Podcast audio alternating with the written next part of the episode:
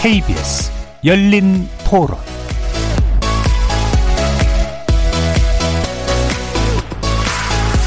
안녕하십니까. KBS 열린 토론 정준희입니다.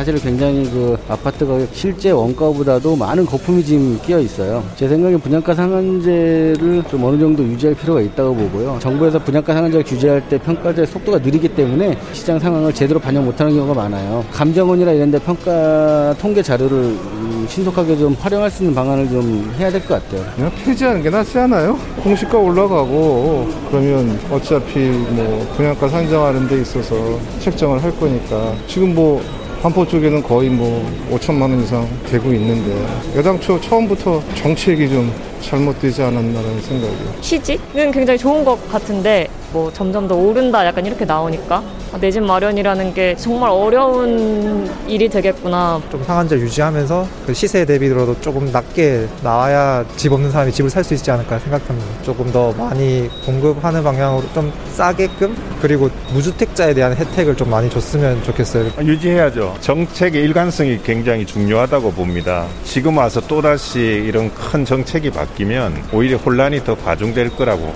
생각하기 때문입니다. 땅값을 어떻게 평가하고 반영하느냐 하는 부분들을 좀 정교하게 살펴봐야 되지 않을까 싶습니다.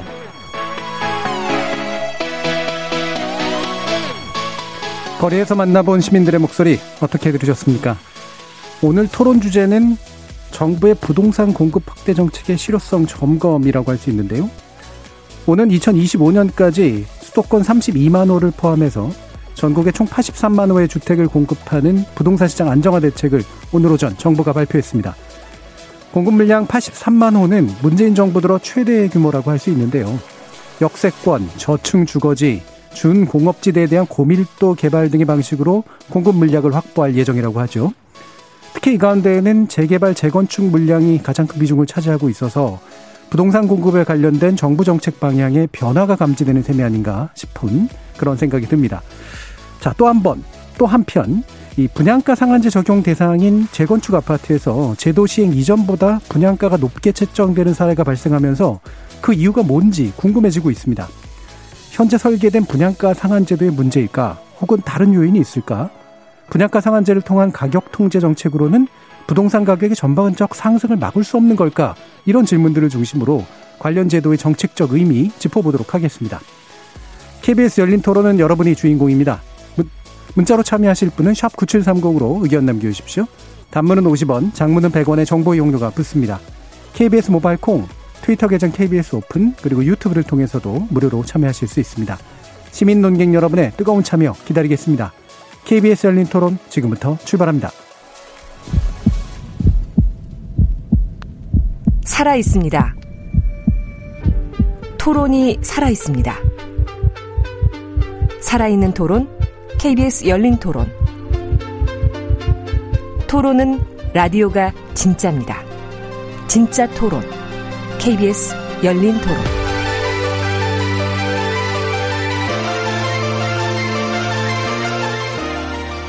자, 오늘 토론 함께 해주실 세 분의 전문가 소개하겠습니다. 경실련 부동산 건설기업 본부장이신 김원동 본부장 나오셨습니다. 예, 안녕하십니까. 그리고 한국건설산업연구원의 두성규 선임연구위원 함께 하셨습니다. 네, 안녕하세요. 그리고 연세대 정경대학원 금융부동산학과 한문도 경영교수님 자리하셨습니다. 네, 안녕하세요. 자, 원래 오늘의 본론은 이제 정부가 오늘 발표한 공급 확대 정책, 원래 기존에 이제 대통령 신년사에서도 나왔던 것처럼 이제 시장이 놀랄 만한 공급을 하겠다라고 하는 것의 실체가 이제 오늘 보여지는 셈인데요. 이 부분에 대한 평가를 자세히 하는 것이 중요하긴 합니다만 또 한 가지 이슈가 어, 바로 분양가 상한제 관련된 부분이거든요. 그래서 어, 보통은 이제 본론하고 그다음에 대안을 모색하는 식으로 진행을 합니다만 일단은 어, 분양가 상한제 관련된 이 논란이랄까 이게 왜 발생하고 있는지를 먼저 집중적으로 짚어보고 후에 좀 더 본론에 관련된 이야기를 해보시면 어떨까 싶습니다. 자 일단은 어 제가 아까 말씀드리긴 했습니다만 분양가 상한제가 실시되는데 적용되고 있는데 왜 기존보다 분양가가 더 높아지는 현상이 나타나지? 잘 모르시는 분들이 좀 있으실 것 같아요. 이 부분이 왜 그런지 두성규 위원님께서 좀 설명해 줄수 있을까요? 네, 뭐 분양가 상한제는 사실 분양가를 산정할 때 이제 택지비 부분하고 네. 그다음에 이제 기본형 건축비 그리고 가산비 이런 부분으로 이제 세 단계 그 세 토막으로 사실은 이제 구조 구성이 된다고 볼 수 있는데요. 이 부분에서 사실은 가장 큰 비중을 차지하고 있는 것은 아무래도 이제 택지비에 해당되는 부분이라고 볼 수 있습니다. 근데 최근에 이제 정부가 이제 공시지가 부분을 갖다 현실화시킨다고 해서 사실 매년 굉장히 큰 폭의 공시지가가 땅값이 상승을 많이 했습니다. 네. 정부에서 인정하는 공식적인 가격이 그래서 서울 같은 경우에도 보면은 거의 지금 아마 매년 한 10% 이상의 상승률을 보여왔는데요. 그 부분이 최근에 이제 민간 택지에서 분양을 하려고 모 단지에서 반포에 있는 모 단지에서 가격을 산정하다 보니까 이전보다 그 택지비 부분에 대한 상승분이 반영되는 과정에서 택지비가 굉장히 어 많이 증가함으로써 예. 전체적인 분양가가 그 이전에 이제 그 흑으라고 하죠. 대한주택 보증 주식 아 지금 저기 다른 보증 주식 그 회사죠. 그러니까 예, 보증을 분양 예. 보증을 받는 흑의에서 어, 당초에서 그 분양 승인이 날 때 예상했던 금액보다도 훨씬 높은 금액에 사실은 분양가 네. 산, 그, 한, 상한제로 인해서 산정이 되는 그런 상황이 이제 발생됨으로써 시장에서는 굉장히 이것을 충격적으로 그러니까 분양가 상한제는 분양가를 억눌러 주기 때문에 사실은 분양가가 낮춰진다는 그런 네. 기대감이 시장에 만연해 있었는데 오히려 분양가 상한제가 분양 승인 보정 과정에서 생겨나는 가격보다 더 높게 책정되는 예. 어떤 이상한 어떤 현상이 음. 일어남으로써 시장에서는 굉장히 그 부분을 한데 결과적으로는 공시지가가 정부의 네. 현실가율에 의해서 너무 많이 올라갔기 때문에 저는 촉발됐다고 보고 있습니다. 예. 일단 이제 분양가를 정할 때 그러니까 택지비, 그러니까 땅을 이제 사들이는 매입 비용, 그다음에 건축하는 비용, 그다음에 플러스 이제 가산되는 네. 비용이 이제 합쳐져서 산정되는데 일반적으로 상향한 상한제는 여기서 이제 보통 이 기존보다는 좀 낮춰질 것이다라는 게 또 장관의 이야기이기도 했고 했는데 공시지가를 높이다 보니까 공시지가율이 높아지다 보니까 어 의도하지 않았던 효과가 이제 나타나 버린 이런 상태로 이해가 됩니다. 그러면 이게 이제 제도의 문제인지 아니면 제도 운영 과정에서 나타나는 어떤 일시적인 해프닝에 가까운 것인지 이 부분에 대한 좀 논의가 필요할 것 같은데요. 여기에 대해서는 김원동 본부장님 어떻게 생각하시나요? 글쎄 지금 좀 잘못 전달이 된 것 같은데 그 땅값과 건축비로 나눠집니다. 네. 그리고 상한제라는 건 상한선을 정해놓고 그 이상 받으면 안 된다라는 게 상한제인데 이 상한제가 지금 어 공기업인 공공부터 상한제법을 위반하고 고분양가를 책정을 쭉 해왔습니다. 그 문재인 정부 들어와서 2015년 이후에 지금 변창흠 장관이 SH공사 사장을 할 때부터 분양가 상한제를 SH공사와 LH공사가 계속 위반을 해왔습니다. 그래서 공공이 분양가 상한제를 위반하고 고분양가를 책정하니까 민간은 당연히 그 따라서 그 분양가 상한제를 위반해 왔죠.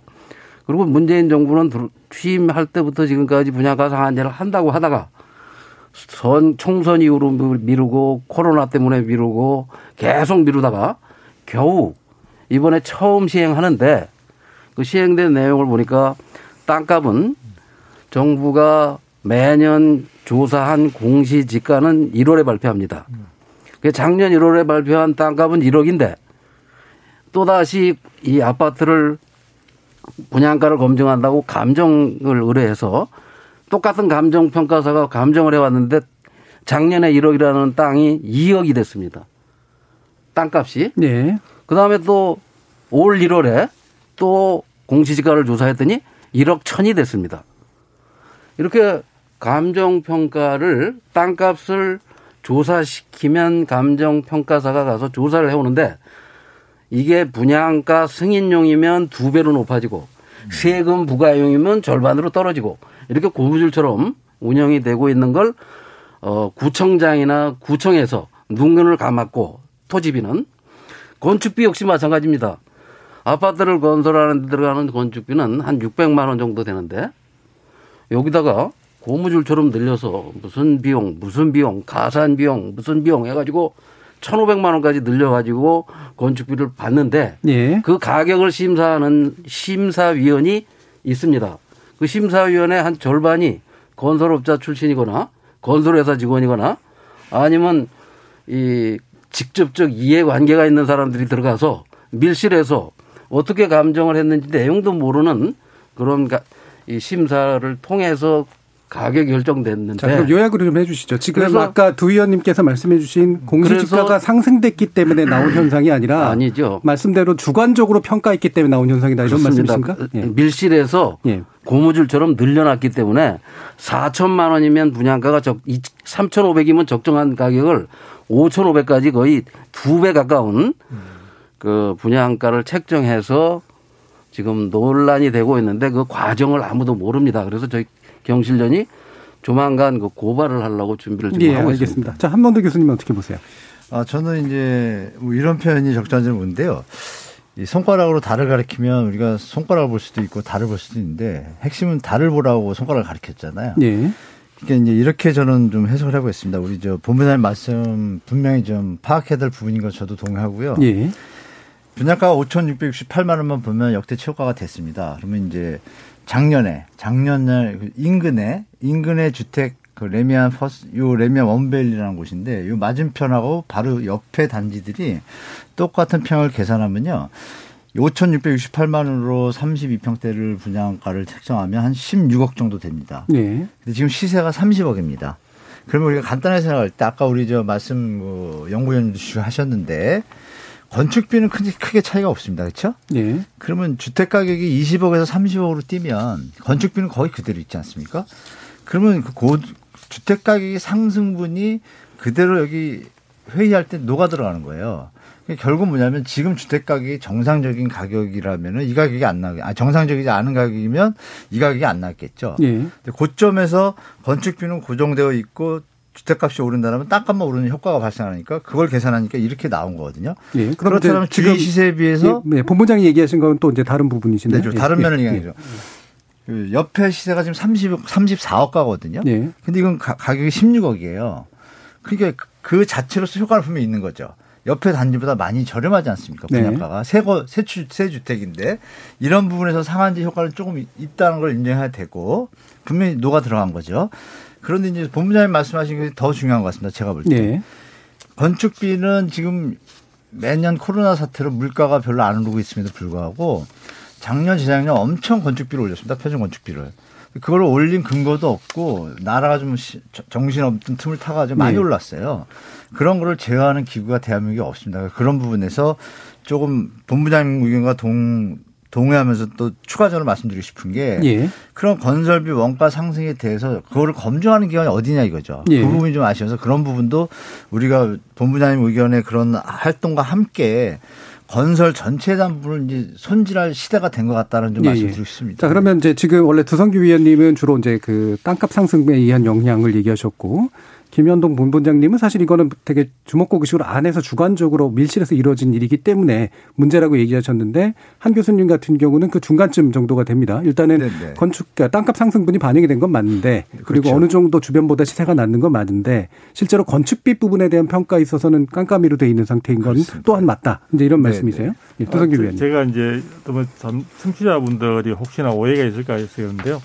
지금 사실은 분양가 이제 각 시군구마다 주택법에 의해서 분양가 심사위원회가 구성되도록 되어 있고요. 예. 이번에 이 현장 같은 경우에도 이제 분양가 심사위원회에서 이제 책정한 거기 때문에 거기에 참여하시는 분들의 자격이나 그런 분들은 시군구에서 그분들을 선정할 때 충분히 많은 것들이 이제 검토가 되었을 것으로 보입니다. 그런데 네. 이제 이번에 이제 김원동 본부장님께서 말씀을 하실 때 그분들을 지나치게 이제 폄하될 수 있는 식으로 이제 말씀을 하셨기 때문에 그거는 한두 번이 아니고 아, 이게. 과천 지식정보타운 때도 그랬고 지금 맞습니다. 계속 그 분양가 심사위원이라고 가는 사람들이 예, 알겠습니다. 네, 네, 네, 예, 일단은 그, 마무리를 예, 해주시고 반대 가지고요. 듣겠습니다. 예. 예. 그리고 이제 기본적으로 이 여기 이제 그 원베일리 그 쪽의 분양가 부분은 사실은 당초에 어떻게 보면은 이미 예상되었다고 볼 수도 있습니다. 그러니까 흑의에서 본래 분양 보증 승인 과정에서 분양가를 4,891만으로 예상을 했었는데요.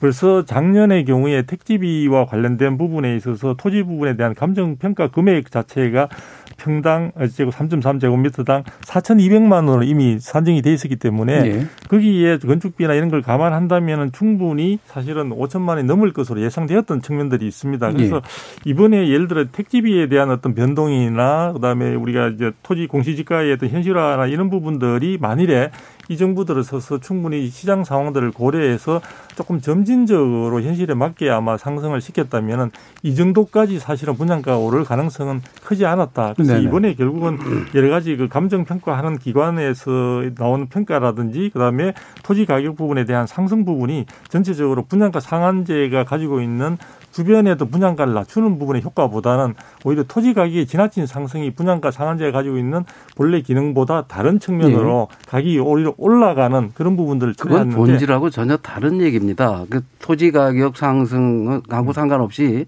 분양가 상한제라는 건 매년 정부가 조사하는 공시지가, 음. 공시가 공시지가가 땅값이니까 땅값 시세를 조사하는 거 아닙니까? 그 조사된 가격, 세금 부과되는 가격으로 그 땅값은 정하면 되는 것이고 네.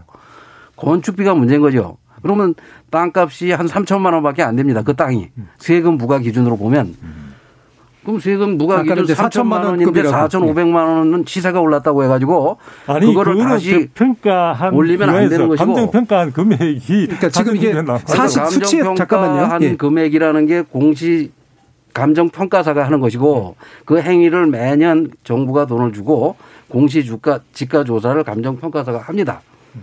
알고 계시잖아요. 그 매년 하는데 그 중간에 다시 감정 평가사를 불러서 재감정을 할 필요가 없는 거죠.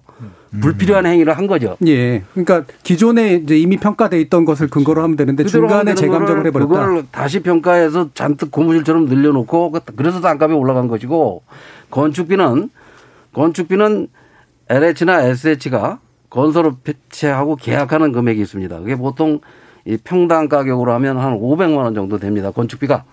근데 이런 민간 아파트니까 조금 더 고급스럽게 진다고 하더라도 한 6, 700만 원이면 충분한데 여기다가 가산비라고 해가지고 고무줄처럼 그 700만 원에다가 800만 원을 더 가산해가지고 그 덧붙인 행위가 바로 밀실에서 분양가 심사위원들이 무슨 짓을 한 건지 아무도 모르는 사이에 쭉쭉쭉 늘려서 네, 알겠습니다. 예.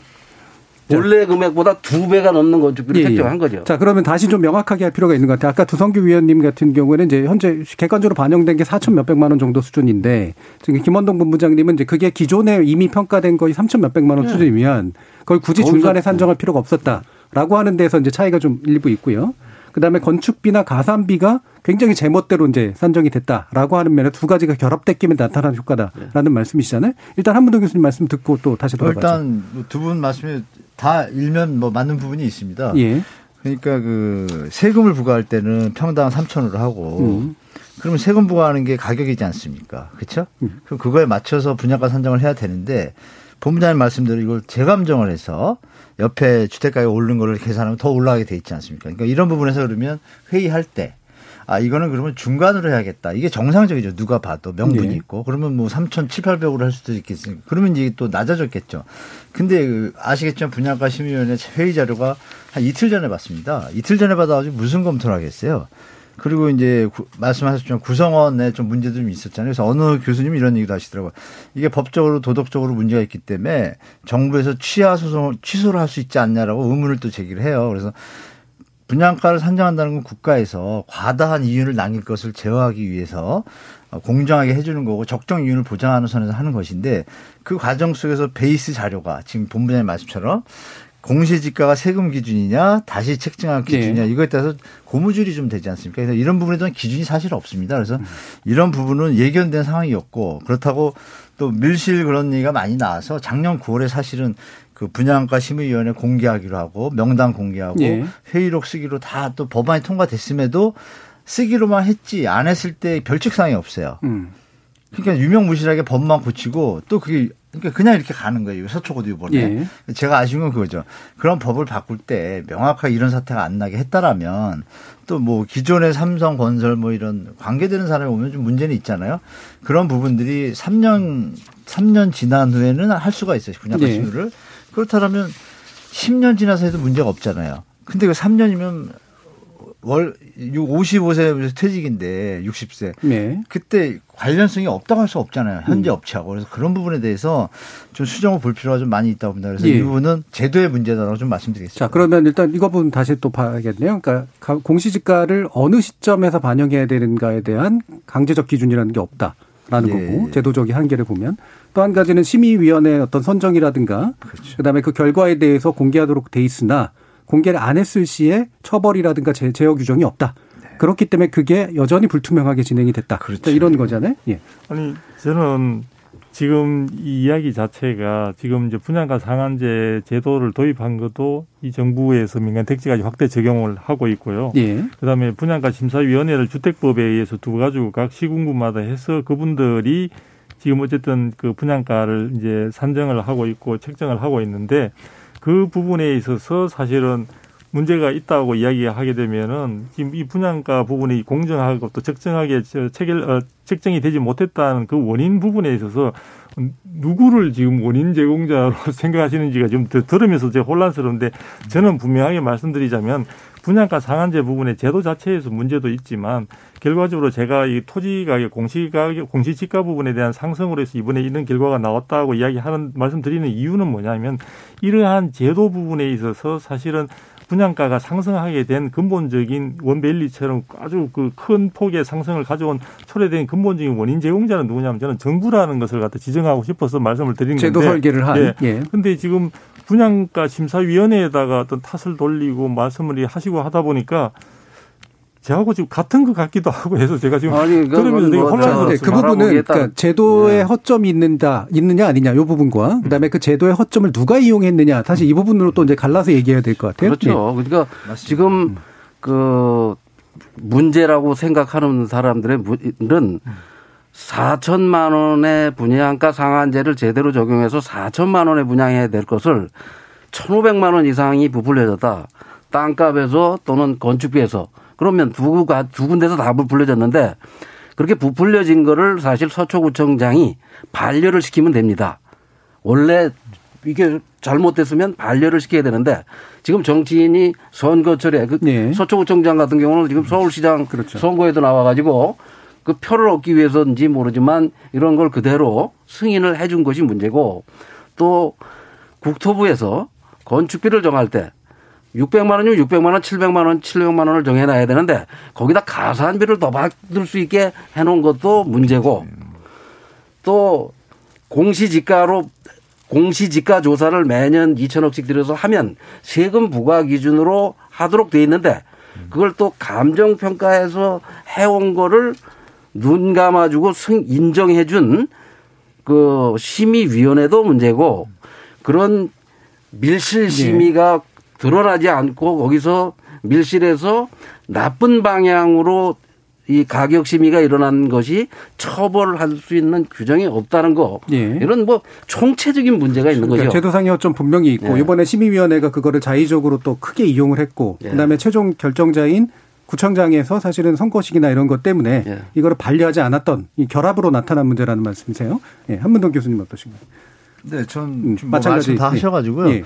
지금 뭐 두성규 의원님 말씀도 맞습니다. 제도 예. 자체에서 완벽하지 못했기 때문에 음. 또 공시가격이 오른 부분도 분명히 있죠. 그 요인도 있는데 본부장님이 말씀하신 요인도 저는 두개 다 문제인 거죠. 총체적인 문제. 네. 그래서 제가 볼 때는 이 즈음에 다시 한번 전문가나 정부 국토부 쪽에서 다 같이 모여서 이 부분에 대해서 국민들에게 지금 시대가 바뀌고 있잖아요. 이것도 이제 투명하게 될 때가 됐거든요. 투명하지가 못해요. 그래서 이런 부분에서 분양 원가가 예전에 62개를 공개하기로 했다가 뭐 줄이고 줄이고 해가지고 또 줄고. 그러니까 여기서 이제 아까 말씀드린 눈 감고 넘어갈 수 있는 부분들이 많으니까 그런 예. 요인들을 제거하기 위해서는 이번 기회에 이거를 필두로 해서 다시 한번 정리를 하면 차후에는 이런 부분들의 어떤 문제들을 좀 불식시키지 않을까 좀 생각해 봅니다. 네. 자, 그러면 좀 더 본질적인 문제에서 분양가 상한제 자체가 그러니까 좀 개선돼 가지고 이제 운영돼야 된다. 좀 더 촘촘하게 이 방식도 있을 수 있고 분양가 상한제 자체에 대해서 사실은 되게 불신하시는 분들도 이제 있으신 거잖아요. 어, 그럼 어떤 방식으로 이 제도를 고치거나 뭐 보수하거나 이래야 되는가에 대한 방향도 좀 달라지실 것 같은데 이 부분은 두, 두성규 위원님은 어떻게 보고 계시나요? 아, 저는 분양가 상한제 부분이 음. 이 시장에서 과연 필요한가에 대해서 저는 뭐 의문을 갖고 있는 입장이고요. 예. 그래서 이제 분양가 상한제는 저는 폐지돼야 된다는 입장을 뭐 과거부터 저는 가지고 있습니다. 어, 무슨 얘기냐면은 분양가 상한제라는 게 결국에 보게 되면 가격에 대한 통제의 하나의 수단으로 지금 많이 사용되고 있지 않냐 이런 생각이 들고요. 그다음에 이 분양가 상한제로 해서 정말 이제 혜택을 보는 사람이 누군가 부분에 대해서 우리가 좀 냉정하게 생각해 볼 필요가 있는데요. 사실은 어 실제 있어서 분양가 상한제로 인해서 그 혜택을 보는 사람은 많은 사람들이 저렴하게 내 집을 마련할 수 있는 제도라고 생각을 하고 있는데 그것은 저는 희망 고문에 불과하다고 생각을 하고 있고요. 현, 현재와 같이 청약 경쟁률이 어마어마한 좀 천문학적인 그런 경쟁률을 보이고 있는 상황에서는 당첨자만이 사실은 굉장히 저렴한 금액으로 내 집 마련의 기회를 획득함으로써 주변 시세와의 차이를 그대로 노력 없이 말 그대로 저는 불로소득에 가까운 그 금액을 독식하는 그런 구조의 가장 원인 제공자가 바로 저는 분양가 상한제라고 생각을 하거든요. 그래서 일단 거기에 대해서 내가 한마디 하겠습니다. 네, 아마도 네. 있으실 것 같으니까 그래서 제가 생각할 때는 네. 이 분양가 상한제는 너무 길게 가지 말고 된다, 그 부분만 딱 얘기하면 예. 자 분양가 상한제를 해서 수혜자가 5천 세대를 분양하면 5천 세대를 분양받는 5천 명이 수혜자죠. 하지만 분양가 상한제로 수혜가 5천 명이 수혜를 받을까봐 그걸 분양 가격을 지멋대로 책정해서 바가지를 씌우면 공급자 한 사람만 이익을 봅니다. 그렇죠? 공급하는 사람이 지멋대로 가격을 받을 수 있어서 좋겠죠. 분양가 상한제를 안 하면. 그럼 공급자 한 사람을 위해서 5천 명이 이익을 보게 하는 제도가 필요합니까? 짓지도 않은 아파트를 파는데 짓지도 않은 아파트를 소비자가 낸 돈으로 땅 사고 소비자가 낸 돈으로 건축물을 짓는데 소비자한테 5천 명한테 바가지 씌우고 공급자 한 사람이 독식을 해서 대박을 가득하게 5천 명이 로또 맞을까 봐 이런 그 말도 안 되는 건설업자들의 논리 그걸 국토부가 지금 허용해 가지고 몇 년 동안 이 분양가 상한제를 안 해서 집값이 이렇게 하늘 높은 줄 모르고 계속 올라간 겁니다. 더더군다나 이 분양가 상한제는 공공이 선도적으로 해야 되는데 지금 국토부 장관으로 간 변창흠 사장은 SH공사 사장 3년과 LH공사 사장 2년을 했는데 5년 동안 이 분양가 상한제를 제대로 하지 않아 가지고 이 집값을 폭등시킨 사람이 가서 장관을 하고 있는데 그 장관이 이 분양가 상한제를 정상적으로 법제도로 고치겠습니까? 예. 자, 그 부분은 예, 짐작에 관련된 부분이니까요. 이제 과거 평가는 함께 연결이 돼 있고요. 자, 일단 그러면 제가 제가 요거 추원 예. 조금 드려도 될까요? 예. 그러니까 일단 쟁점만 먼저 정리하겠습니다. 그러니까 네. 사실 이게 관련된 게 되게 많 예전에도 토론을 했었기 때문에 많습니다만 일단은 로또를 그냥 질투로 볼 것이냐 말 것이냐 음. 공급자 관점에서 볼 거냐 이제 소비자 관점에서 볼 거냐 사실 이 부분이잖아요. 예, 한번더 교수님.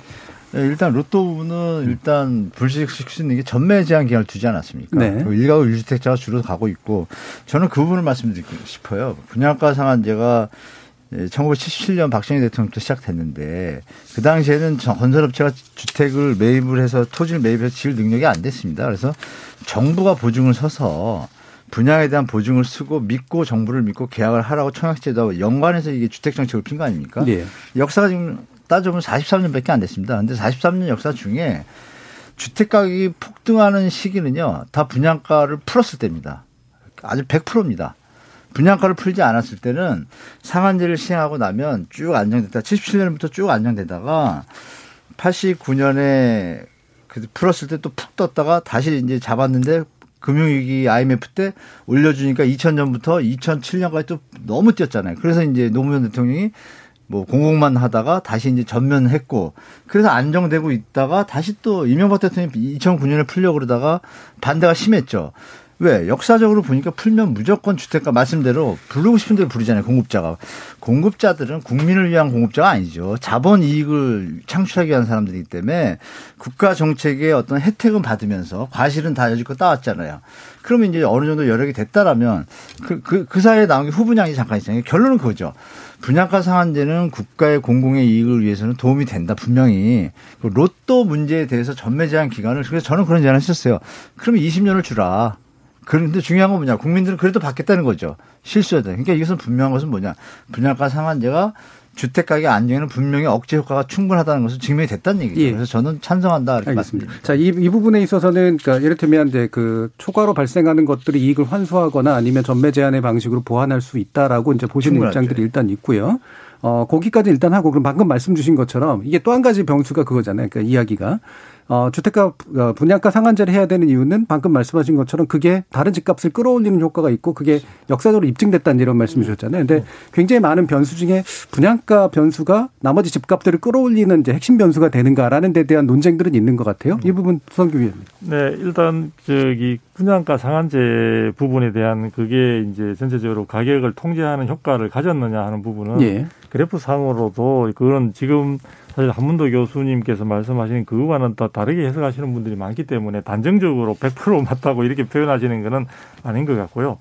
이 분양가 상한제는 본래 이제 사실은 해당되는 그 신규 분양물의 분양가를 저렴하게 함으로써 그것이 주변 시세에 영향을 미쳐가지고 사실은 예. 전체적으로 부동산 시장에 안정을 기대할 수 있다는 취지에서 자 제도가 도입이 됐는데요. 그 이렇게 되려면 전제 조건 자체가 뭐냐면 수급 상황이 사실 균형을 이루면서 안정적으로 간다는 전제 하에서 사실 가능하다고 볼 수 있습니다. 그러니까 공급이 충분할 때. 네. 네.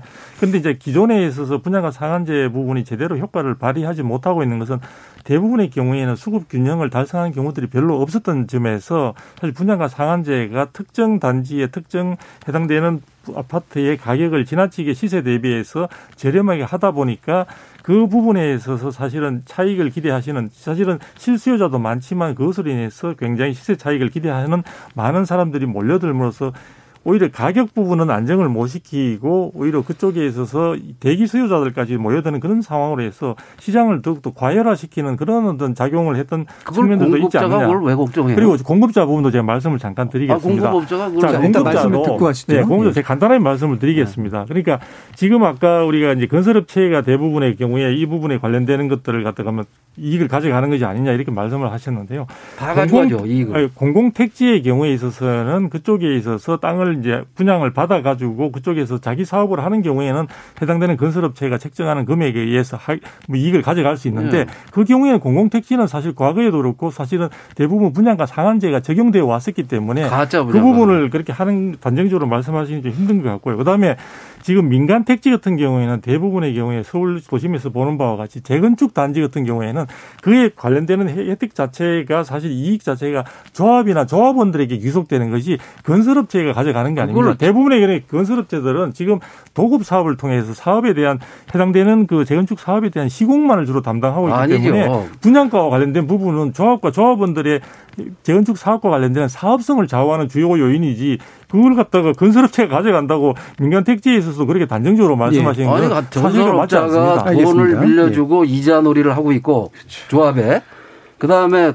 건설 비용을 잔뜩 부풀려 가지고 자기가 건축비를 과도하게 챙겨가고 자기 이익을 위해서 거기 들어가서 하지 거기 아파트 한 채 가지고 있는 분들은 아무리 집값 시세 차익이 있어봐야 5억 10억입니다 조합원들은 그리고 멀쩡한 아파트를 다 부시겠다고 하는 거는 건설업자들 때문에 그의 이익을 충족시키기 위한 거지 그게 무슨 짓지도 않은 자, 그럼 요건 있지 않습니까? 왜냐하면 이제 그 뭐 그 두 분의 말씀의 차이는 네. 꽤 크긴 합니다만 네, 건설업자가 가져가는 부분이 있다라고 치더라도 사실은 원 조합원이나 원래 그걸 소유하고 있던 분들이 분양가를 높게 책정했을 때 얻는 이득들이 많은 것도 사실이잖아요. 예, 예. 있죠. 그거는 다 양도 차익이나 예. 양도 소득으로 50%는 물어내고 음. 세금을 토해내는 것이고 또 초과이익 환수제로도 환수를 할수 예. 있는 것이고 그다음에 불필요한 재건축을 안 해도 되고 분양가가 낮으면 재건축을 안 합니다. 분양가가 낮아서 자기 땅 일부를 팔아서 아파트를 분양해가지고 딴 사람한테 팔아서 조달한 돈으로 재건축을 하는 것인데 분양가가 낮아져서 분양가 상한제를 해서 이게 강남 같은 데도 뭐 분양가가 2억 정도밖에 6억밖에 못 받는다 이러면 재건축을 안 하죠. 그럼 멀쩡한 집 부시지 않고 참 좋은 현상이 아니겠어요? 근데 이거를 건설업자들이 부추겨 가지고 재건축을 유발하고 이 그 과정에서 엄청난 이익을 챙겨가고 건설업자는 몇 조 정도의 사업을 하니까 거기서 10%만 떼어가도 수천억을 가져가지만 거기 조합원은 집 한두 채 가지고 있기 때문에 아무리 많이 가져가 봐야 조합원은 1, 20억입니다. 거기 또 분양받는 사람이 500명이나 1000명이 있다고 칩시다. 그 500명이나 1000명 정도가 한 3, 4억의 시세 차익이 로또라고 하는데 지금 문재인 정부 4년 동안 강남에 있는 50만 채 아파트가 다 10억씩 올랐습니다. 가만히 있는데 분양받지도 않았는데 그건 뭐라고 부릅니까? 10억씩 올랐어요. 아무것도 안 했는데 분양도 안 받고 가만히 있는데 10억씩 오른 건 대박이라고 해야 되는 거예요. 한채 10년, 20년 무주택자가 아파트 하나 분양받아서 4, 5억 번 거는 로또라고 한다면 가만히 있는데 집값을 10억씩 올려가지고 아파트 값이 50만 채가 10억씩 올라가지고 500조에 대박을 맞았어요. 그 다음에 서울에 네. 있는 모든 아파트 150만 채가 평균 5억이 올랐습니다. 문재인 정부 4년 동안 82% 올랐어요. 그 원인이 바로 분양가 상한제를 제대로 시- 이 정부 시작부터 안 해서 운영도 이렇게 엉터리로 해서 그것들이 대부분 다 거기에 참여하는 사람들이 건설업자, 주택업자, 예, 그다음에 알겠습니다. 퇴직 건교부 관료들 이 사람들 아닙니까? 예. 이 알겠습니다. 사람들이 다 그 속여놓고 네, 김원동 부부장님한테 이렇게 가면은 제가 감정을 자극하는 것 같아가지고 잠깐 쉬었다 가겠습니다. 예, 한문도 교수님. 저, 예. 그, 좀 다른들 말씀 주셨으니까 이걸 좀 봐야 될 것 같습니다. 우리가 2008년 금융위기 이후에 그 건설 현장들이 강남에 미분양이 나기 시작하고 그때 현장들이 시공사가 붙질 않았습니다. 그러면서 형태를 바꿉니다. 어떤 형태냐. 우리가 이제 두 가지가 있잖아요. 집을 지을 때 그냥 공사비만 주고 도급, 그게 도급제입니다. 예. 도급제를 줄 수가 있고 공사비가 없고 조합에서 돈이 사업 추진할 돈이 없으니까 그 지금 본부장님 말씀처럼 건설회사가 금융비용을 대서 밀어주고 그거에 대해서 지분제를 시행합니다. 그럼 사업 이익이 나오면 쉐어를 하게 되겠죠. 그 부분을 조합장과 건설회사가 협의를 하게 되고 네. 조합 비리 사태가 많이 나오는 이가 이유입니다. 왜? 네. 만약에 말씀대로 조합원의 이익이 천억이 올랐다라면 그 천억이 도급제로 했다면 그대로 조합원분들한테 가겠죠. 그러니까 여기서 문제점은 뭐냐. 천억이 올랐어도 지금은 지분제예요. 경기가 좋을 때는 건설회사가 100% 지분제만 합니다. 네. 그 경기가 안 좋으면 지분제 그러면 어려울 때 같이 하죠. 안 합니다. 그때는 딱 빠지고 그냥 우리는 공사비만 받아도 네. 된다 이거 빠져요. 이거는 아주 조사 대상이죠. 제가 볼 땐. 그러면서 이 천억에 대해서 쉐어를 할 때 일반 조합원들은 다 생업이 바쁘니까 참여를 못 하잖아요. 그리고 네. 조합 간부분들하고 건설회사하고 앉아서 무슨 일이 벌어지는지 아무도 모르는 거예요. 그 부분은 유야무야 아는 사람 다 알거든요. 그래서 그분도 정확하진 않지만 저는 추측이 돼요. 그러면 그분에 대해서 쉐어하는 분을 투명하게 공개한다는 문제가 없겠지만 갑자기 예를 들면 그죠. 고덕 저 주공 5단지 요새 하려다가 안 한 단지가 작년에 조합원이 거기 강의 갔을 때 물어본 얘기를 그대로 드리면 이렇습니다. 강의가 다 끝나고 토론회가 끝나고 주민이 찾아 저 옆에 딱 와서 하신 말이 이, 이 말이에요. 아니 저 교수님 작년에 분양가가 조합원 분양가가 2,750인데 왜 분양가가 올라와서 이득이 더 돼야 되는데 조합원 분양가가 3,700으로 올랐다는 거예요. 네. 1년 사이에. 이게 무슨 일이 벌어지겠어요. 그래서 그 조합원한테 제가 한 말이 이거죠. 이것은 조합과 건설회사에 무슨 모종의 뭐가 있다고 판단된다. 음. 분양가가 그렇게 급하게 오를 수가 없다. 조합원 분양가가. 만약에 주의시세가 올랐다라면 네.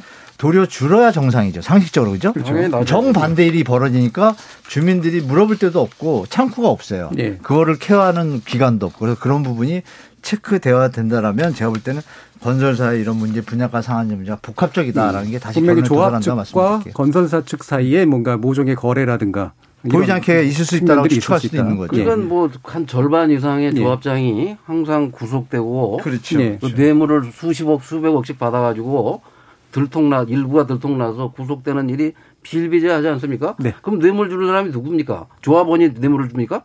각 조합장한테 그렇죠. 건설업자들이 와서 다 들쑤셔가지고 뇌물 주고 그다음에 조합원들을 올리고, 가산비 올리고 회유해가지고 예, 맞습니다. 그 인력 동원해서 네. 위임장 받아다가 지멋대로 하고 그 남의 재산을 다 약탈해 가는 거예요. 그렇죠. 알겠습니다. 자, 그런 그러면 이제 일부 하는 사람들이 예, 일부는 이제 마칠 때가 돼가지고요. 그러니까 짧게만 좀이 부분은 좀 짚어주셨습니다. 한 1분 정도씩만 짚어주시면 좋겠는데, 어, 부동산, 아, 분양가 상한제 자체를 근본적으로 어떻게 보느냐의 시각차는 분명히 명확하게 나타나긴 합니다만, 만약에 제도상의 허점을 있다면, 그건 어떻게 좀 메꾸는 것이 그나마라도 좀 바람직하겠는가에 대해서는 견해를 좀 더 여쭤봐야 될 것 같아요. 일단 두성규 의원님. 일단 제가 볼 때 분양가 상한제는 말씀드린 바와 같이 지나치게 이제 가격을 억누르게 됨에 따라 재건축 같은 경우에 서울 도심에 주택을 공급하는 주요 수단이라고 볼 수 있는 재건축 같은 경우에 사업성을 억누르는 굉장히 중요한 제- 요인으로 작용을 하고 있습니다. 네. 근데 서울 같은 경우에 있어서는 현재 지금 295만 호 정도의 주택을 가, 주택이 있는데 이 가운데 30년 이상 경과된 주택이 40만 호를 넘고 있습니다. 그래서 다시 말하면은 현재 서울과 같은 경우에 있어서도 굉장히 도시가 노후화가 진행되고 있는 상황이다 보니까 이런 사업 추진 과정에서 지나치게 사업성을 억누르는 그런 부분과 관련해서는 제도적인 좀 보완이 있어야 될 것 같고요. 그다음에 재건축 건축 과 관련해서 예를 들어 조합원이 이익을 많이 남긴다면 현재 재건축 초과이익 환수제 등 또 아까 세제와 관련해서도 많은 그 개발 이익 부분들을 갖다가 사회적으로 환수할 수 있는 그런 제도적인 장치들을 마련해 놓고 있다는 점에서 그 부분들을 감안할 때 사업이 원활하게 추진될 예. 수 있는 방안으로 한다는 것이 오히려 시장의 여러 가지 균형을 초래하면서 시장 안정을 하는데 저는 도움이 되지 않을까라는 생각을 가지고 예. 있습니다. 그러니까 그 한마디만 제가 예, 재건축이 필요한 연한을 가지고 있는 데들이 있으니까 최소한 거기에 정도에 있어서는 어느 정도 어, 공급이 원활해질 수 있도록은 해줄 필요가 있다. 그렇죠. 네. 그러니까 재개발 재건축을 지금 건설업자들이 부추겨서 오늘도 정부가 그런 발표를 했지 않습니까? 근데 파리나 모스크바 가면 우리나라는 40년 된 주택이 몇십 프로라는데 그런 데 가면 200년, 300년 된 주택이 90%입니다. 근데 파리 같은 데는 왜 아파트 진다고 다 부시지 않고 모스크바나 파리나 이런 데는 안 하는데 왜 한국은 40년만 됐는데 40년밖에 안 된 거를 다 부셔가지고 재개발한다, 재건축한다 하는 거는 다 재벌의 먹잇감이나 건설업자의 일감을 만들어주기 위한 예. 그런 불필요한 행위를 하는 거 아니겠습니까? 왜 멀쩡한 집을 다 부셔가지고 무너지려고 하지도 않는데 튼튼한 아파트를 다 부셔서 그걸 이 개발 이익을 취하고 그 못된 짓을 해가지고 돈을 네. 빼돌리고 이런 식으로 한다는 건 예. 그건 국가적으로 큰 단기죠. 그 주로 이제 자꾸 저는 반론, 반론 위주로. 됐는데 일단 제도적 허점 메우는 문제로 정리해 주시죠. 짧게 예, 말씀드리면 예. 투명하면 될 것 같습니다. 네. 모든 부분이 투명하고 적정 이윤 보장해주고 업체 음. 투명하게 공개하고 분양가 심의위원도 투명하게 공개하면 이런 문제점도 다 사라질 것 같습니다. 투명하지 않으니까 예. 자꾸 문제들이 불거지는 것 같습니다. 음, 투명성을 강제할 수 있는 구체적인 방안들을 더 법- 메꾸는 것이 좋다 라는 쪽인 거죠. 예를 들면 지금 현재 투명성이 보장하려고 하는데 공개하도록 돼 있는데 그게 처벌 규정이 없어서 안 된다는 이런 말씀이셨죠. 만약에 처벌 규정이. 강화된다면- 사실은 2000년 이전까지는 건축비를 200만 원 이상 못 받게 했습니다. 나라에서 상한선을 정해 가지고. 근데 이게 2007년에 노무현 정부에서 건설업계가 로비를 해 가지고 500만 원의 가산비를 받게 해 가지고 지금은 가산비가 더 커져 버렸습니다. 네. 건축비보다. 그런 것들을 없애고 그다음에 불필요한 상한 심의위원회가를 없애고 정부가 1년에 한 번씩 가격을 발표해 버리면 아무 문제도 낼 필요 없고 심의위원회도 필요 없고 예. 밀실에서 그런 부패도 안 일어나고 아주 간단한 네, 정부가 있죠. 전면적으로 다 가격 통제를 할 거냐 아니면 사실은 그 부분에 대한 부정적인 사고를 가지고 있냐에서 좀 큰 격차가 좀 나타나고 있는 것 같습니다. 자 그러면 청취자들도 의견들을 많이 주셨으니까 한번 들어보고 가죠. 정의진 문자 캐스터. 네, 지금까지 청취자 여러분이 보내주신 문자들 소개합니다.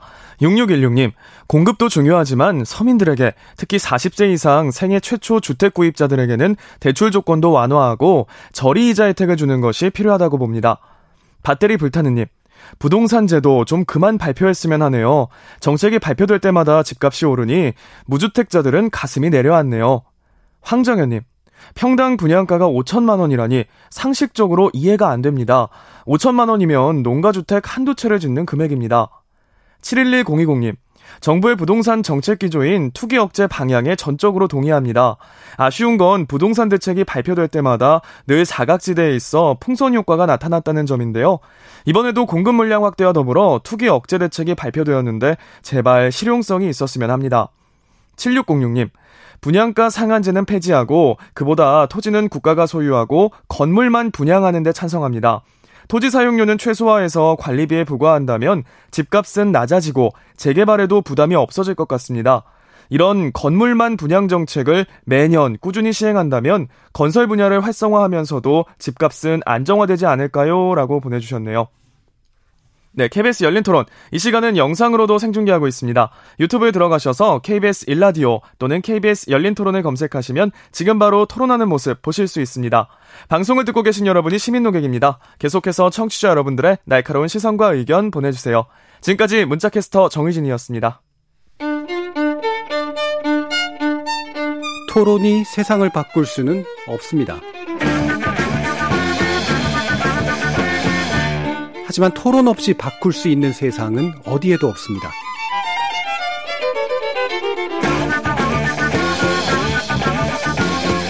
세상의 선한 변화를 갈망하는 당신. 정답이 아니라 질문의 힘을 믿는 당신. 우리 KBS 열린 토론에서 만납시다.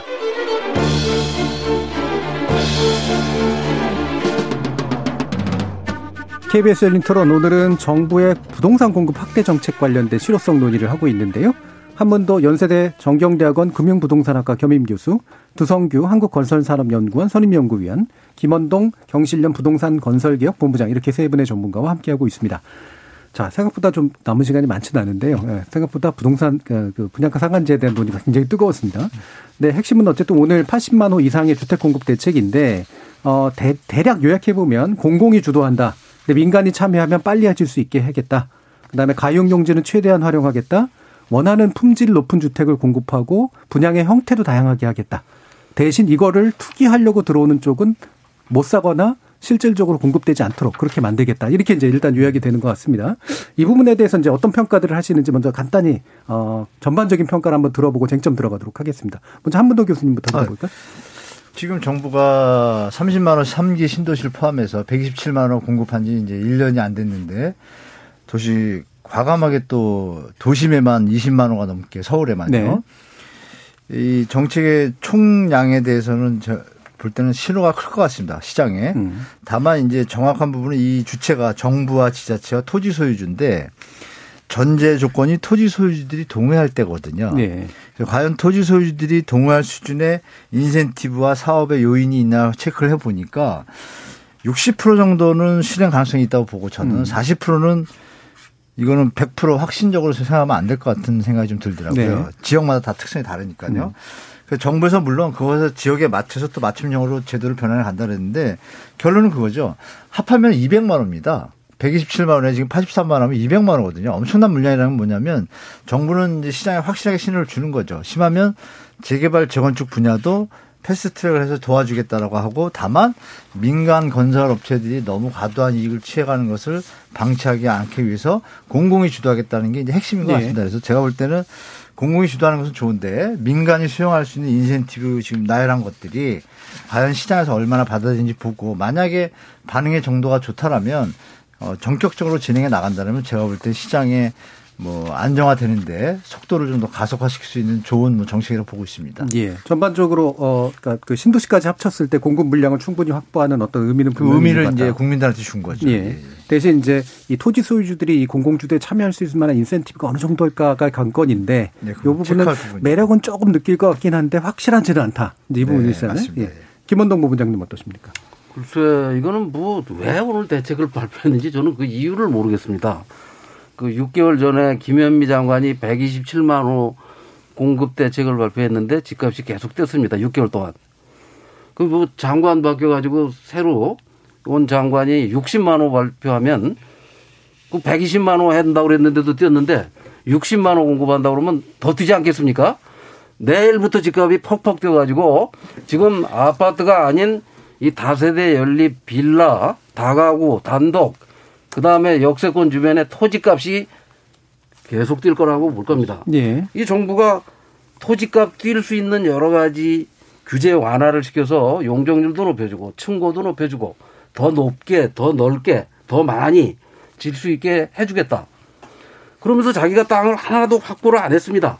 공공이 그렇게 할 계획이었으면 몰래 그 땅을 다 확보해가지고 확보한 다음에 이런 발표를 해야 돼 해도 들썩거릴 텐데 주변이 땅 한 평도 확보하지 않은 정부가 내가 보기에는 이 정부 남은 임기가 1년밖에 안 남았고 장관도 1년밖에 못할 텐데 그 임기 내에 오늘 60만 호 중에 만 가구도 채 진척이 안 될 거라고 봅니다. 수용되는 것들. 그렇죠. 예. 입주는 뭐 물론 3년 5년이 걸리니까 예. 다음 정권에서 할 것이고 다음 정권이 되면 이 계획은 다 전면 백지화가 될 가능성이 매우 큰 그런 대책을 오늘 왜 내놨는지 달라진 거는 제가 좀 반대... 홍남기 경제부총리 옆에 김현미 장관이 앉아 있다가 변창흠 장관으로 바뀐 거. 예. 120만 개 한다고 그러다가 60만 개로 바뀐 거. 그 외에는 뭐 달라진 내용이 아무것도 없습니다. 알겠습니다. 자, 그러면 바, 바로 반론을 하시는 것보다 두성규 위원님 말씀 듣고 그렇죠. 가는 게 좋을 것 같긴 한데 바로 배분상. 예. 어, 일단 사실은 제가 김원동 본부장님과 모처럼 지금 굉장히 비슷한 어떤 그런 취지로 말씀을 드릴 것 같은데요. 지금 이제 1년밖에 이 정부가 남지 않았죠. 그래서 이번에 이제 사실은 전체적으로 본다면 기존의 127만 호까지 합쳐서 이제 210만 6천 호라는 물량을 공급할 계획을 발표한 셈이 되는데요. 예. 이 금액, 이 물량 자체로 본다면 정말 오히려 시장의 수급의 균형을 맞추는 것이 아니라 과잉 공급의 우려까지. 나올 수 있는 정도의 물량입니다. 그리고 서울 같은 경우에는 지금 32만 호 이야기하는데 이게 아마 청취자분들이 조금 이해하시려면은 현재 분당이라는 신도시의 세 개 정도의 규모에 합친 그 규모가 네. 되고요. 강남 3구에 있는 아파트를 다 합친 그 물량만큼 되는 물량들을 이번에 갑자기 서울에 어디에서 갑자기 공급을 하겠다는 건지 물론 뭐 역세권대로 여러 가지 방안들은 있지만 그래서 어쨌든 이러한 부분들이 현실과 관련해서 현실화 될 수 있는가에 대한 의문이 많이 제기되면서 역동적으로 추진할 수 있는 그런 정부의 출범 초기도 아니고 이제 1년을 남겨놓은 상태에서 과연 이것이 어, 많이 집을 내 집 마련에 희망을 갖고 계신 분들한테 현실화될 수 있을 것인가에 대한 의문이 좀 있고요. 또 한 가지 더 말씀을 드리면은 이번에 여러 가지 표현상에서 공급이라는 단어를 사용하고 있습니다. 예. 근데 사실은 지금 국토부 같은 경우에는 공급과 관련돼서 네 가지 지표를 쓰고 있는데요. 인허가라든지 착공이라든지 그다음에 분양이라든지 그다음에 이제 준공 이게 네 가지를 쓰고 있는데요. 여기서 말하는 그 200만 호에 가까운 그 물량들을 공급하겠다는 것은 제가 짐작컨대 분양 가능성, 분양에다가 뭐 방점을 두고 예, 있는 것 같습니다. 그렇게 본다면은 정말 많은 국민들이 이번에 오늘 발표를 듣고 아, 내 집 마련의 꿈이 가능하겠구나라는 부분을 현실화되기까지는 분양이라는 데도 시간이 많이 걸릴 것 같고요. 분양해서 다 시공까지는 한 2, 3년 이상도 걸린다는 점을 생각하면 아마도 다음 정부 끝에서도 사실은 어, 내 집에 마련된 내 집에 당첨이 돼서 입주하기도 쉽지 않을 굉장히 어, 화려하지만 음. 실속은 조금 비어 있는 그런 느낌을 갖고 있습니다. 예. 그러니까 공급이라고 할 때는 당장 내가 아 그럼 적어도 분양을 받을 당시까지는 되겠지라고 생각을 할 텐데 사람들은 실제로 분양이 이루어지려면 훨씬 더 뒤가 될 가능성이 높아서 다음 정권에서도 예. 어렵죠. 네. 아니, 저는 그렇게 전혀 안 보는데요. 네. 일단 뭐냐면 우리가 발표 내용의 핵심이 뭐냐면 3년 한시적입니다. 이 조, 조건 자체가 인센티브가 그 용적률을 160% 200%에서 700% 올리게 되면요 재원이 엄, 많이 확보가 됩니다. 그래서 정부가 이번에 발표할 때 분양을 많이 넣었어요. 예. 주, 저 소비자들이 원하는 그 부분이 중요하고 이제 정권이 바뀐다는 부분 이제 말씀하시잖아요. 두 아니. 땅 한 평도 없는데 어디다 줘요? 남의 아니, 개인 그러니까 땅에다? 조건이 조건이 제가 이제 현장을 가보면 소유주들이 50% 60%까지 동의가 잘 돼요. 되는데 80%가 힘든 거죠. 네. 그 조건을 갖다 이번에 이 조건에서 완화시키는 조건으로 바꿨어요. 3분의 3분의 1로 예. 67%. 그러니까 가능성이 많이 높아졌죠. 첫째. 그럼 수익성이 또 높고 그다음에 정부에서 지원을 해주고 이런 조건들이 제가 볼 때는 당근 효과 충분하다고 보는 것이고 두 번째 뭐냐면 정권이 바뀌면 안 될지도 모르다라고 이제 부정적인 말씀 주시는데 정확해 보셔야 됩니다. 이거는 공공주택 특별법을 개정을 해야 돼요. 네. 700% 용률을 상향을 했기 때문에 상향했을 때 재원에 대해서 배분이나 이런 부분 법에서 조정을 좀 해줘야 됩니다. 그걸 이제 박 변찬 회장이 발표할 때 그 법을 빨리 해서 진행하겠다고 말씀하신 거고 그래서 장관이 법을 만드나요? 아니 국회에서 하지 않습니까? 그렇죠. 그러니까 정권이 바뀌어도 요번 국, 이 국회의원들은 3, 4년을 더 하지 않습니까? 그래서 3년 한시라는 거좀잘 연결해 보시면 될 것 같아요. 네. 그 뒤에는 이제 이런 특혜와 앞으로 사업을 잘할 수 있는 여건이 없어지는 거죠. 그러면 바보가 아닌 이상 동의율이 적고 아- 참여할 곳이 많다는 게 증명이 되지 않습니까? 이런 부분이 중요하고 또 우리가 공공 재개발 신청을 받았는데 70곳이 신청했습니다. 70곳이 어마어마한 현장들이 현장의 수익성이 약하니까 건설회사들이 협조를 안 하니 진도가 안 나가잖아요. 그리고 동호율이 낮으니까 60% 50%에서 머문다가 많아요. 그런 부분을 지금 정부에서 정부가 지원해서 동호율을 낮춰주고 67% 하면 예. 수익성도 높여주고 용도 상향 이런 것들이 그냥 사업가가 계산을 해봐도 이것은 할 만한 거거든요. 상황 예. 자체가. 근데 그 너무 두 분이 부정적으로 말씀을 그게 하셔서 제정신이 아닌 정부권이 자, 하는 거지. 잠깐만요. 남의 땅을 나라 잠깐만요. 주인들 땅을 자, 본부장님. 동의율을 갖다 아, 그건 아니죠. 왜냐하면 본부장님. 강제로 뺏어가다가 아, 그건 아니죠. 강제로 뺏는 거 아닙니까? 김원동. 본부장님. 동의를 받아야 되죠. 야, 제가- 동의를 받아서 네. 해야 되니까 네, 동의를 안다 받으면 안 한다고 낮춘다는 거 했- 아닙니까? 했어요. 지금 두 분 대화하시라고 좀 토론하는 거 아니거든요. 예. 그러니까 한번 세 분이 같이 좀 논의하셨으면 좋겠습니다. 어, 지금 이제 한문동 교수님 말씀해 주신 내용에 따르면 네. 적어도 fast track이라고 부르는 뭔가 이렇게 빨리 진행될 수 있는 요건들을 그래도 많이 좀 갖춰줬고 그러니까 이런 인센티브 조건을 딱 3년 예. 한시적으로 펜스트로 했다 이거죠. 예. 안 됐죠. 예. 그러면 이제 그걸 법으로 만들어 가지고 국회가 통과시키면 그 정책의 지속 효과는 이 정권이 바뀌더라도 있을 것이다. 이어지죠. 네. 이런 말씀이세요. 네, 네, 자, 맞습니다. 예. 투성규 위원님. 자, 그 법 제도가 정비되는데 생각보다 지금 물론 여당이 굉장히 170석 이상을 가지고 있는 그 부분에서 뭐 추진하는 데는 마음만 먹으면 되긴 되겠죠. 그런데 쉽지 않습니다. 왜냐하면은 지금 여기에 이번에 발표한 내용 중에 보면 여러 가지 이제 공공 주도의 이러한 재건축에 호응하게 되면은 예를 들어 재건축의 실의 실거주 의무 요건 뭐 2년간 부분들도 면제해주고 뭐 이리 이야기하는데요.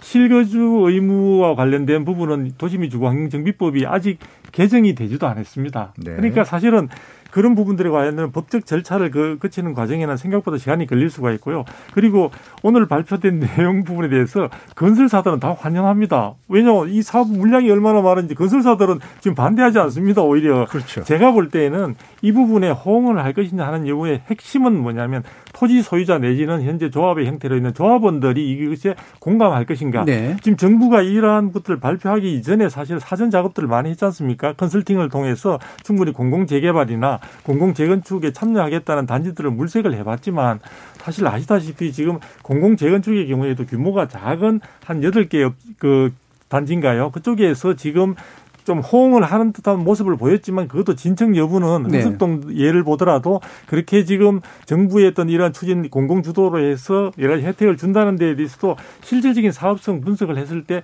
당장 내가 동참하겠다는 부분들은 아직 명확하게 그런 단지들은 아, 많지 그건 않습니다. 너무 잘못하시는데요. 공공재개발 70호 신청을 했고 그 중에서 사업 수익성을 특별 본부가 설치돼 있습니다. TF 팀이. 70%라는 게 뭐예요? 70곳 어떤 거요? 70곳 70개 아, 공공 재개발 신청. 신청해야 할수 현장에 있죠. 70곳을 했는데 그 TF팀에서 이제 사업 수익성을 검토해서 아, 바로 진행될 곳 8곳을 먼저 선정한 거예요. 예. 아마 3월, 4월 전에 제가 알기로는 어, 12곳을 더 추천해서 지정할 건데 제가 현장을 나가봤습니다. 근데 현장에서는 상황을 너무 잘하는 거예요. 이 진도가 안 나가는 거예요. 사업장이. 그럼 어떻게 해야 되겠어요? 공공이 지원하고 그 추가 분담금에 대한 확정, 여러 가지 재원 지원 다 공격적으로 지원을 하니까 어느 현장의 조합장이 이걸 안, 안 하겠습니까? 그러니까 70곳이 들어온 거예요. 예. 즉 들어왔음에도 불구하고 조합원 수가 너무 많아서 수익성이 담보가 안 될 경우 그 부분들이 지금 약간 후보 상태로 밀려 있고 네네.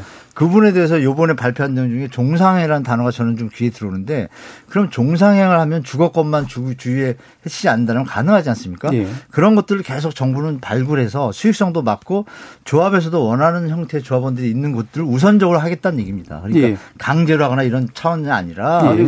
충분히 조합원들한테 도움이 되고 공익에도 도움이 되는 현장만 먼저 가겠다는 게 정부의 의지로 보여집니다. 알겠습니다. 그러면 좀 요것도 한번 짚어주시죠. 그러니까 아, 지금 법을 바꿔야 될 것들이 꽤 많은데 이게 그렇게 빨리 시게 되겠냐라는 말씀도 좀 주셨잖아요. 법은 이미 바뀌었습니다. 공공재개발뿐이 아니라 예.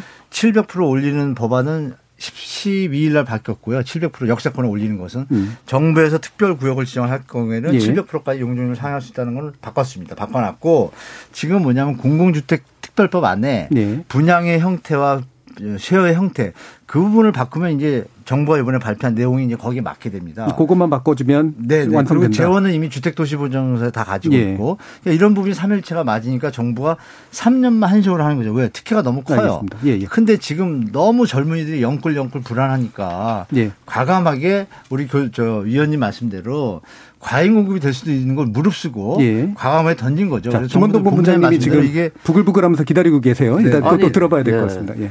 지금 생각을 해보십시오. 박원순 시장이 네. 역세권 청년주택이라는 거를 7년 전부터 시작했습니다. 시행해서 지금까지 만 가구도 못 줬어요. 7년 동안 특혜를 줬는데도. 근데 지금 1년 남은 이 정권이 1년 동안 7년 동안 만 가구 겨우 했는데 공공 주도로 한 건 그겁니다. 그리고 공공 재개발이라는 거를 한 거는 이명박 시장 때, 이명박 서울시장 때 은평 뉴타운을 공공이 들어가서 재, 뉴타운 만들고 재개발한 건 처음입니다.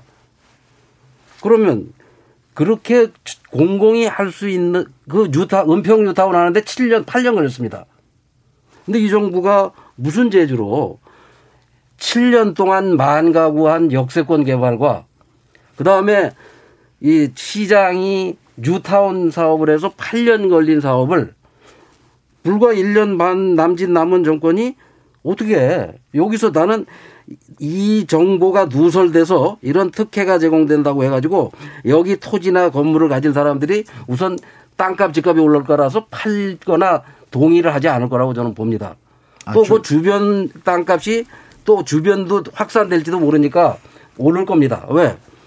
지금 말씀하신 대로 30만 채가 되려면 600곳이 돼야 됩니다. 500가구씩 사는 데가 600군데가 신청을 해야만 그래야 겨우 30만 네. 가구를 채울 수가 있는데 지금 뭐 겨우 60군데가 아, 70군데 했다면서요. 근데 600군데를 하려면 예, 그렇게 맞, 서울 맞, 절반을 예. 다 갖다 재개발을 해야 되는데 예, 알겠습니다. 네, 제가 자, 일단 조금만 그, 자, 추가 붙일게요. 은평 뉴타운하고 그다음에 박원 시장이 추진했던 부분과 지금 현재 정부가 추진하는 것이 이제 아, 동일한. 거냐 아니냐도 일단 다릅니다. 짚어 주셔야 될 것 같고요. 네, 두성기 위원부터 제가. 때 네, 좀 네. 걱정되는 부분은 여러 가지 정부가 이번에 굉장히 의욕적으로 많은 물량을 갖다 이제 정리하고 모은 그 부분은 제가 뭐 여러 가지 노력하신 부분은 인정을 하는데 사실 그 내용 속에 보면은 지금 마음이 많이 급하신 것 같아요. 그래서 해당되는 예를 들어 우리 삼기 신도시 같은 경우에도 해당되는 지자체에서 반발도 상당히 많은 편이고 해당되는 지역의 주민들의 반발도 많지 않습니까? 예.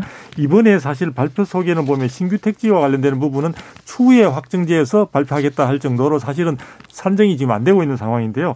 그 지자체의 그런 부분들과 관련해 가지고 사실은 이 중앙 정부가 인허가까지 가져오는 방향으로 지금 검토되고 있는 이런 부분도 있고요. 그다음에 해당되는 조합의 경우에 있어서 절반만 조합원의 절반만 동의하면 이 공공 주도형 사업을 갖다 접목시켜서 바로 LH가 끌고 가는 식으로 만들도록 되어 있는데요.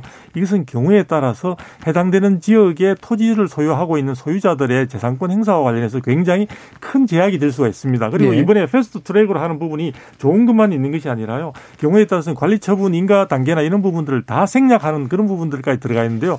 굉장히 조합원들이 이해관계가 가장 첨예하게 좀 대립되는 부분이 관리 처분과 관련되는 부분인데 그 부분들을 H가 공공주도형이라는 것을 갖다가 만일에 조합원들이 동의하게 되면 모든 것들을 생략하고 거기에서 예. 획일적으로 추진할 수 있는 가능성도 있다는 점에서 이번에 정부의 어떤 고민과 노력은 인정을 하지만 이러한 부분들을 세부적으로 들여다볼 때 또 다른 부분에 대한 반발이 나올 수 있는 또 해당되는 국민들의 재산권 행사와 관련돼서 사실 문제가 생길 수 있는 여지도 많기 때문에 예. 저는 급한 마음만 가지고 할 것이 아니라 다음 정부에서 이것을 이어서 잘할 수 있는 정도의 충분한 토대를 마련하는 작업에 좀 더 매진해 주- 주었으면 하는 생각도 예, 많이 예. 듭니다. 그러니까 실제로 이제 그, 그, 저 재개발 지역이나 재건축 지역에서 나타나는 그, 뭐, 말 그대로 데모한다거나, 뭐, 철거에 저항한다거나, 뭐, 이런 식의 일들도 충분히 있을 수 있다는 거죠. 동의 수준을 낮춰 봤을 때 나타나는. 예, 한번더 교수님. 어, 아까 본부장님 말씀에 좀 제가 추원을 하고 싶은데요. 음.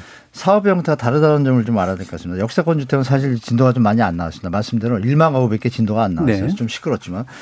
근데 그것은 이제 소유주가 신청을 한 겁니다. 서울시에. 신청을 해서 그 인센티브를 받아가지고 하는 사업이고 이건 역으로 정부가 주도적으로 일정의 지역을 일단의 지역을 지정해줘서 인센티브를 먼저 주는 겁니다. 주고서 주민들이 동의하라고 동의하는 거죠. 예. 사업 형태가 많이 다릅니다. 그렇기 때문에 인센티브를 얻기 위해서 소유주들이 막 애를 쓰고 또 수익률도 낮은데 지금은 그 수익률도 지금 많이 높였어요. 두세 배를 올려놓은 상태에서 지 구역을 지정해 주는데 예전처럼 하나의 건물이 아니고 그 역사권의 일단의 지역을 단위까지 정해서 5천 제곱미터 이상만 뭐만 제곱 이상 딱 이렇게 정해놨습니다. 지역별로. 예. 그래서 난개발도 안 되고 그 지역이 딱 같이 개발하지 않는 보통 용적률이 160%에서 200% 선이 돼서 이번 기회가 아니면 개발이 안 될 곳이 너무 많습니다. 그러니까 이거 이런 부분들이 이제 정부에서 잘 주민들한테 설득한다라면 그 소유주와 정부와 입장이 다 맞아서 또 국민들이 원하는 주거 부- 공급에도 분명히 도움이 되는 형태가 분명하고 예. 사업의 형태가 먼저 기득권에 인센티브를 주고 주민들이여 참여해 주십시오라고 설득하는 형태이기 때문에 가능성이 좀 높다고 봅니다. 예, 아니 알겠습니다. 나는 다르게 지금 예, 생각하는 게 바- 바로 이제 반론하시면 안 되고 이제 시간이 얼마 안 남아가지고요.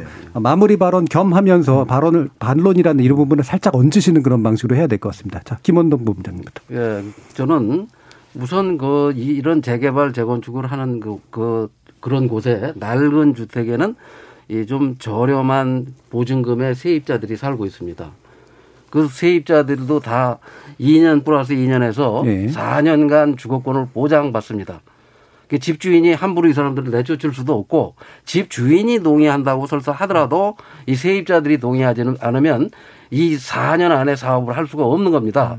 그리고 이 세입자들을 어- 어떤 식으로 대처를 시킬 건지 수십만 채의 세입자 세를 살고 있는 사람들에 대한 아무런 대책도 없이 땅 주인하고 상의해서 공공이 한 번도 해본 적이 없는 이런 정책을 시도한다는 거는 이건 뭐 실패가 불분명 분명하고 또 이걸 하는 목적이 지금 이미 4년 동안 뛴 80%뛴 서울 집값을 잡겠다고 했는데 오히려 이 대책으로 해서 기존 주택가의 그 주택 가격까지 뛰게 만들면 강남이나 이런 데 집값 아파트 값이 더 뛸 것이고 재건축이나 재개발 예정지는 이 개발 이 규제 완화 심리로 집값이 또 폭등을 할 겁니다. 아무런 효과도 내가 보기엔 없고 내일 당장부터 부작용이 나타난다고 언론들이 여기저기서 비판을 할 건데 이런 대책을 그것도 건설업자들하고만 네. 상의해서 국토교통부가 졸속으로 이런 대책을 내놓은 이유가 뭔지 시민들 목소리나 세입자 목소리를 한 번도 듣지도 않고 예. 왜 이런 정책을 내놨는지 이해를 할 수가. 자, 세입자 문제도 굉장히 중요한 지적이셨던 것 같고요. 자, 두성규 위원님. 네, 저 저는 이제 이번에 정부가 공급이라는 것을 갖다가 확대하는 쪽에 방점을 두었다는 점은 기본적으로 저도 공감을 합니다. 그런데 공급에 있어서는 저는 방법이 두 가지 있다고 보고 있고요. 그것을 하나는 이번처럼 여러 가지 신축 이렇게 해당되는 신규 공급을 갖다 확대하는 방안이 당연히 될 수 있고요. 또 하나 측면에 있어서는 기존의 시장에 있어서 기존 매물들이 많이 주택들이 많이 매물로서 많이 나와서 거래가 활성화됨으로써 어, 필요로 하는 실수요자들의 무주택자들이 주택을 획득할 수 있는 그런 기회의 장을 많이 열어주는 그 두 가지가 같이 겸해져야 되지 않을까 이런 생각이 듭니다.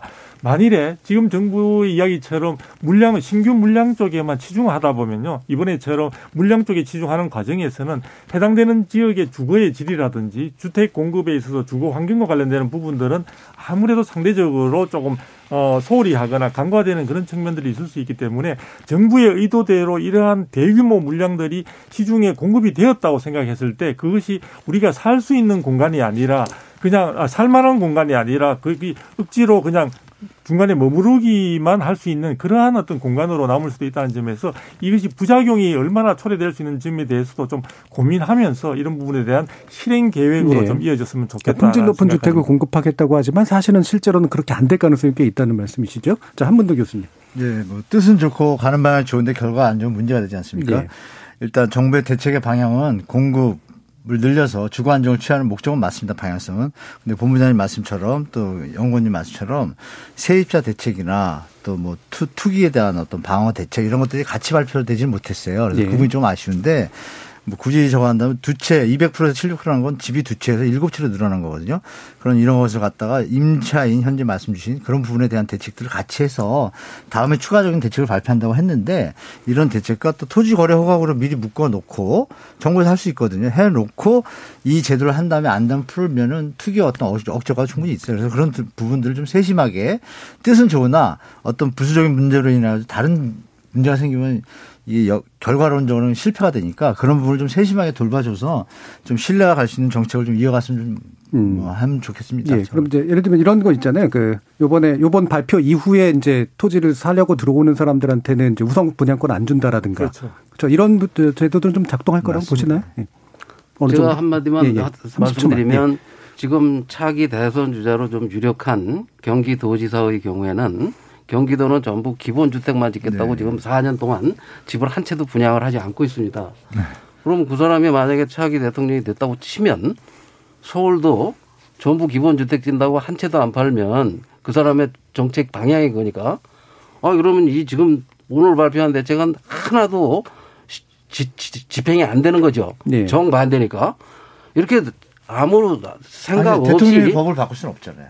아니 구- 국회가 이게 의결한 거 국회가 이게 만든 게 아니지 않습니까 정책이? 예. 알겠습니다. 국토부 청와대 지시를 받고 국토부가 음. 만든 거죠. 그 정도까지 듣겠습니다. 예, 오늘 논의 굉장히 뜨거웠는데요. 오늘 토론 함께 해주신 김원동 경실련 부동산 건설기업본부장, 두성규 한결, 한국건설산업연구원 선임연구위원, 한문도 연세대 정경대학원 금융부동산학과 겸임교수. 네, 세 분 모두 감사합니다. 수고하셨습니다. 감사합니다.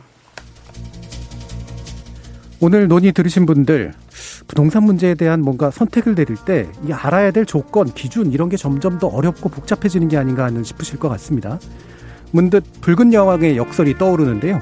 이를테면 포식자를 피해 더 빨리 도망가도록 진화된 피식자들은 또 그만큼 더 빨리 쫓아올 수 있도록 진화된 포식자를 상대해야 하는 거죠. 이렇게 경쟁은 더 빠르고 더 복잡해진 생명체를 탄생시키고 맙니다. 많이들 아는 소설 거울나라 앨리스에서 착안된 생물학적 가설인데요. 그 소설 속 붉은 여왕은 앨리스에게 이렇게 말합니다. 제자리에 있고 싶다면 죽어라 뛰어야 한다. 부디 그 나라가 우리를 비추는 거울은 아니길 바라면서 열심히 사는 평범한 이들이 경쟁에서 도태되지 않는 따뜻한 나라를 꿈꿔봅니다. 지금까지 KBS 열린 토론 정준이었습니다.